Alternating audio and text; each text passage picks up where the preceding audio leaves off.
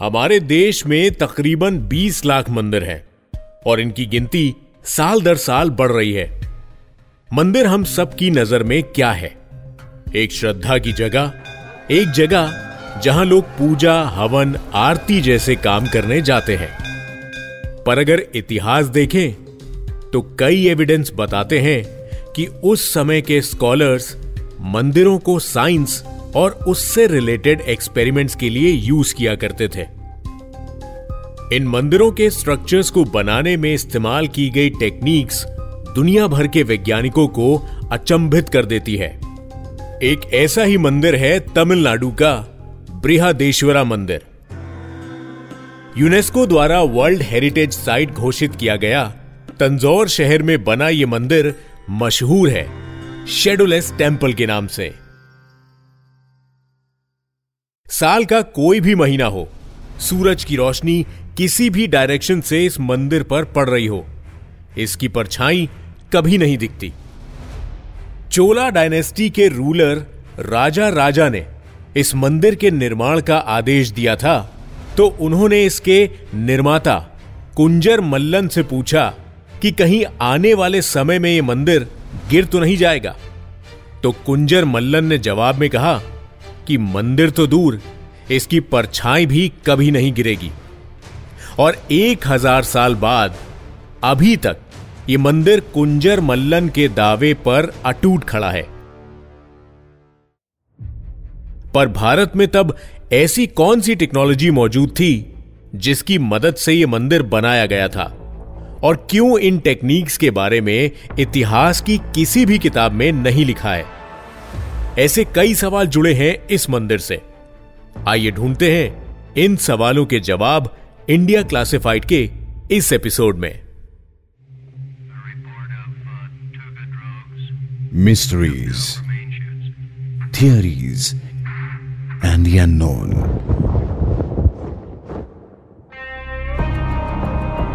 The India Classified Podcast, a Red FM original.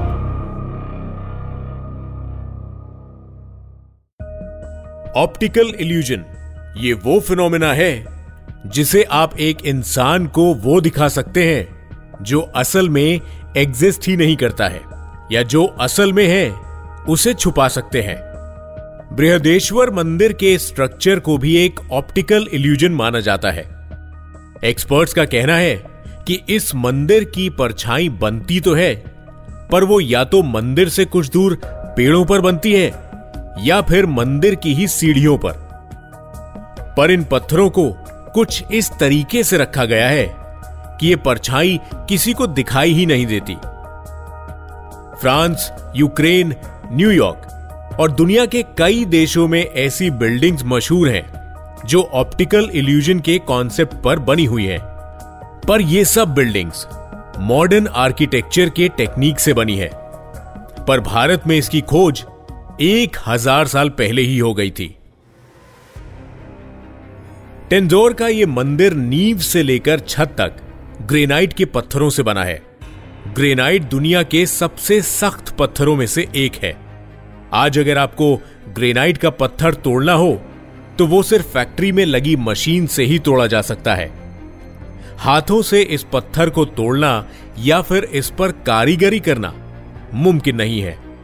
पर इस मंदिर में इन पत्थरों पर सिर्फ़ कारीगरी ही नहीं की गई है, बल्कि यहाँ पर भगवान नंदी की एक 16 फीट लंबी और 13 फीट ऊँची मूर्ति है, जो पूरी की पूरी ग्रेनाइट के सिर्फ़ एक पत्थर को तराश कर बनाई गई है। एक्सपर्ट्स बताते हैं कि उस समय के कारीगर इन पत्थरों को अंदर से कमज़ोर करने के लिए लकड़ी की डालियों को पत्थर की सतह से जोड़कर पत्थर के पोर्स में पानी भरते थे। लकड़ी को सतह से जोड़कर छोड़ दिया जाता था और पानी को पत्थर के अंदर तब तक जाने दिया जाता था, जब तक पत्थर इतने नर्म नहीं हो जाते कि उन पर छेनी चलाई जा सके। पर हैरानी की बात यह है कि तंजोर के आसपास ग्रेनाइट का पत्थर कहीं भी नहीं पाया जाता है। एक करोड़ तीस लाख पत्थर लगे हैं इस मंदिर में। आखिर ये आए कहाँ से? और कैसे लाया गया इन्हें? पत्थरों की जाँच की गई तो पता चला कि ये पत्थर गुजरात के सौराष्ट्र इलाके से आए थे, जो तंजौर से 2100 किलोमीटर दूर है। इस समय में देखा जाए तो इन पत्थरों को लाने के सिर्फ़ दो ही तरीके हैं। पहला सड़क के सहारे और दूसरा समुद्र के सहारे। मगर उस समय गुजरात से तमिलनाडु तक आने की ना तो सड़कें थी और ना ही कोई जहाज़ था, जो इतना बड़ा और मज़बूत हो कि इतने भारी पत्थरों को ला सके। कंस्ट्रक्शन के वक्त सामान लाया जाता है तो कहीं स्टोर करके रखा जाता है। लेकिन इस मंदिर के 50 किलोमीटर के दायरे में कोई ऐसी जगह नहीं मिली, जहाँ पर इन पत्थरों को लाकर रखा गया हो। मानो कि पत्थर आए और सीधा मंदिर में ही लग गए। उस समय के संसाधनों की बात करें तो इन पत्थरों को लाने के लिए करीब एक हज़ार हाथियों और पाँच हज़ार घोड़ों की मदद लेनी पड़ती। इंसानों के लिए इन पत्थरों को हिला पाना भी मुश्किल था। लोकल्स की अपनी कई कहानियाँ हैं, लेकिन उस समय भारत के इस हिस्से में किसी भी फौजी दस्ते में इतने सारे जानवर नहीं थे। तो इनका ट्रांसपोर्ट के लिए इस्तेमाल किए जाने वाली बात को सच मानना मुश्किल है। आज अगर आप किसी बिल्डिंग को देखेंगे तो वो ईटों को जोड़कर बनी होगी। और अधिकतर इन ईटों को एक दूसरे से जोड़ने के लिए सीमेंट का इस्तेमाल किया जाता है। दुनिया भर में अभी तक ऐसी कोई इमारत नहीं है, जिसमें ईटों को जोड़ने के लिए कुछ इस्तेमाल ना किया गया हो। बृहदेश्वर मंदिर के पत्थरों को जोड़ने के लिए सीमेंट जैसा कोई भी मटेरियल इस्तेमाल नहीं हुआ है। ये पत्थर इंटरलॉकिंग टेक्निक से एक दूसरे से जुड़े हैं। दुनिया में इस स्टोन इंटरलॉकिंग की इस टेक्निक से अभी तक कोई भी इतनी बड़ी इमारत नहीं बना पाया है। कई लोगों का यह मानना है कि ब्राह्मणों के एक समूह ने कई दिनों तक जाप करके इन पत्थरों को जोड़ा था। और उन मंत्रों ने ही इन्हें इतने सालों से जोड़कर रखा है। और उन मंत्रों की वजह से ही इस मंदिर की परछाई नहीं बनती है। वहाँ के शासक राजा राजा ने इस मंदिर के नीचे सौ से ज़्यादा सुरंग बनवाई थी। इन सुरंगों की जाँच में जो सुरंगें खोली गईं, वो मंदिर को राजा राजा के महल से जोड़ती थी। पर कई ऐसी सुरंगें थीं जिन्हें खोला ही नहीं गया। ऐसा कहा जाता है कि इन दरवाजों को मंत्रों से बंद किया गया था। और ये खोलने के लिए भी मंत्रों की ही ज़रूरत पड़ेगी। राजा राजा अपनी मौत से पहले कहाँ थे और उनकी सारी संपत्ति कहाँ है यह आज तक किसी को नहीं पता। लोकल्स का यह मानना है कि राजा राजा की सारी संपत्ति, जैसे सोना, मूर्तियाँ, ये सब उन सुरंगों के दरवाजों के पीछे है। ऐसा भी हो सकता है कि जाँच में ये दरवाजे खोले गए थे, पर अथॉरिटीज ने उसकी डिटेल्स अपनी रिपोर्ट में नहीं लिखी। या फिर इन्हें किसी ऐसी टेक्निक से बंद किया गया है, जिसकी जानकारी आज किसी के पास नहीं है। हमें आज तक यही पढ़ाया और बताया गया है कि वास्को डिगामा पहले यूरोपियन थे जो भारत आए थे।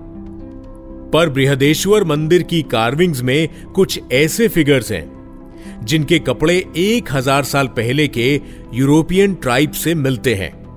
कुछ एक्सपर्ट्स का कहना है कि बृहदेश्वर मंदिर का स्ट्रक्चर इजिप्ट में बने पिरामिड से मिलता है। शायद उस समय के यूरोपियन ट्रेवलर्स ने कुंजर मल्लन को यह टेक्निक बताई थी। इस मंदिर की पेंटिंग्स जो हल्दी फूल और नीम जैसी चीज़ों से बनाई गई है। मूर्तियाँ जो 20 फीट बड़े पत्थरों से तराशी गई हैं। सौ सुरंगे, जिनमें क्या छुपा है और वो कहाँ तक जाती है, ये किसी को पता नहीं है। दीवारें, जिनसे आवाज़ें एक मेल से दूसरे मेल अपने आप पहुँच जाती हैं, और मंदिर की परछाई जो आज तक किसी को नहीं दिखी। हमारे इतिहास की समझ पर सवाल उठाती है। इन सब चीज़ों में ट्रेवल साइंस टेक्नोलॉजी के कई रहस्य छुपे हैं, जिनको हमने इस एपिसोड में ढूँढने की कोशिश की। बृहदेश्वर मंदिर के बारे में कोई फैक्ट कहानी सुनी या पढ़ी हो तो हमें ज़रूर बताएँ। पॉडकास्ट एट रेड एफ़ पर मेल करें या मुझे मेरे Instagram handle at the rate RJ Purab पर मैसेज करें। हमारे official podcast handle at the rate red F podcast को इंस्टाग्राम पे फॉलो कीजिए। नमस्कार। You are listening to red podcast India classified written by Dhruv Lau Tanishka Tripathi audio design by Ayush Mehra creative direction by Dhruv Lau Send your feedback and suggestions right to us at podcast at redfm.in.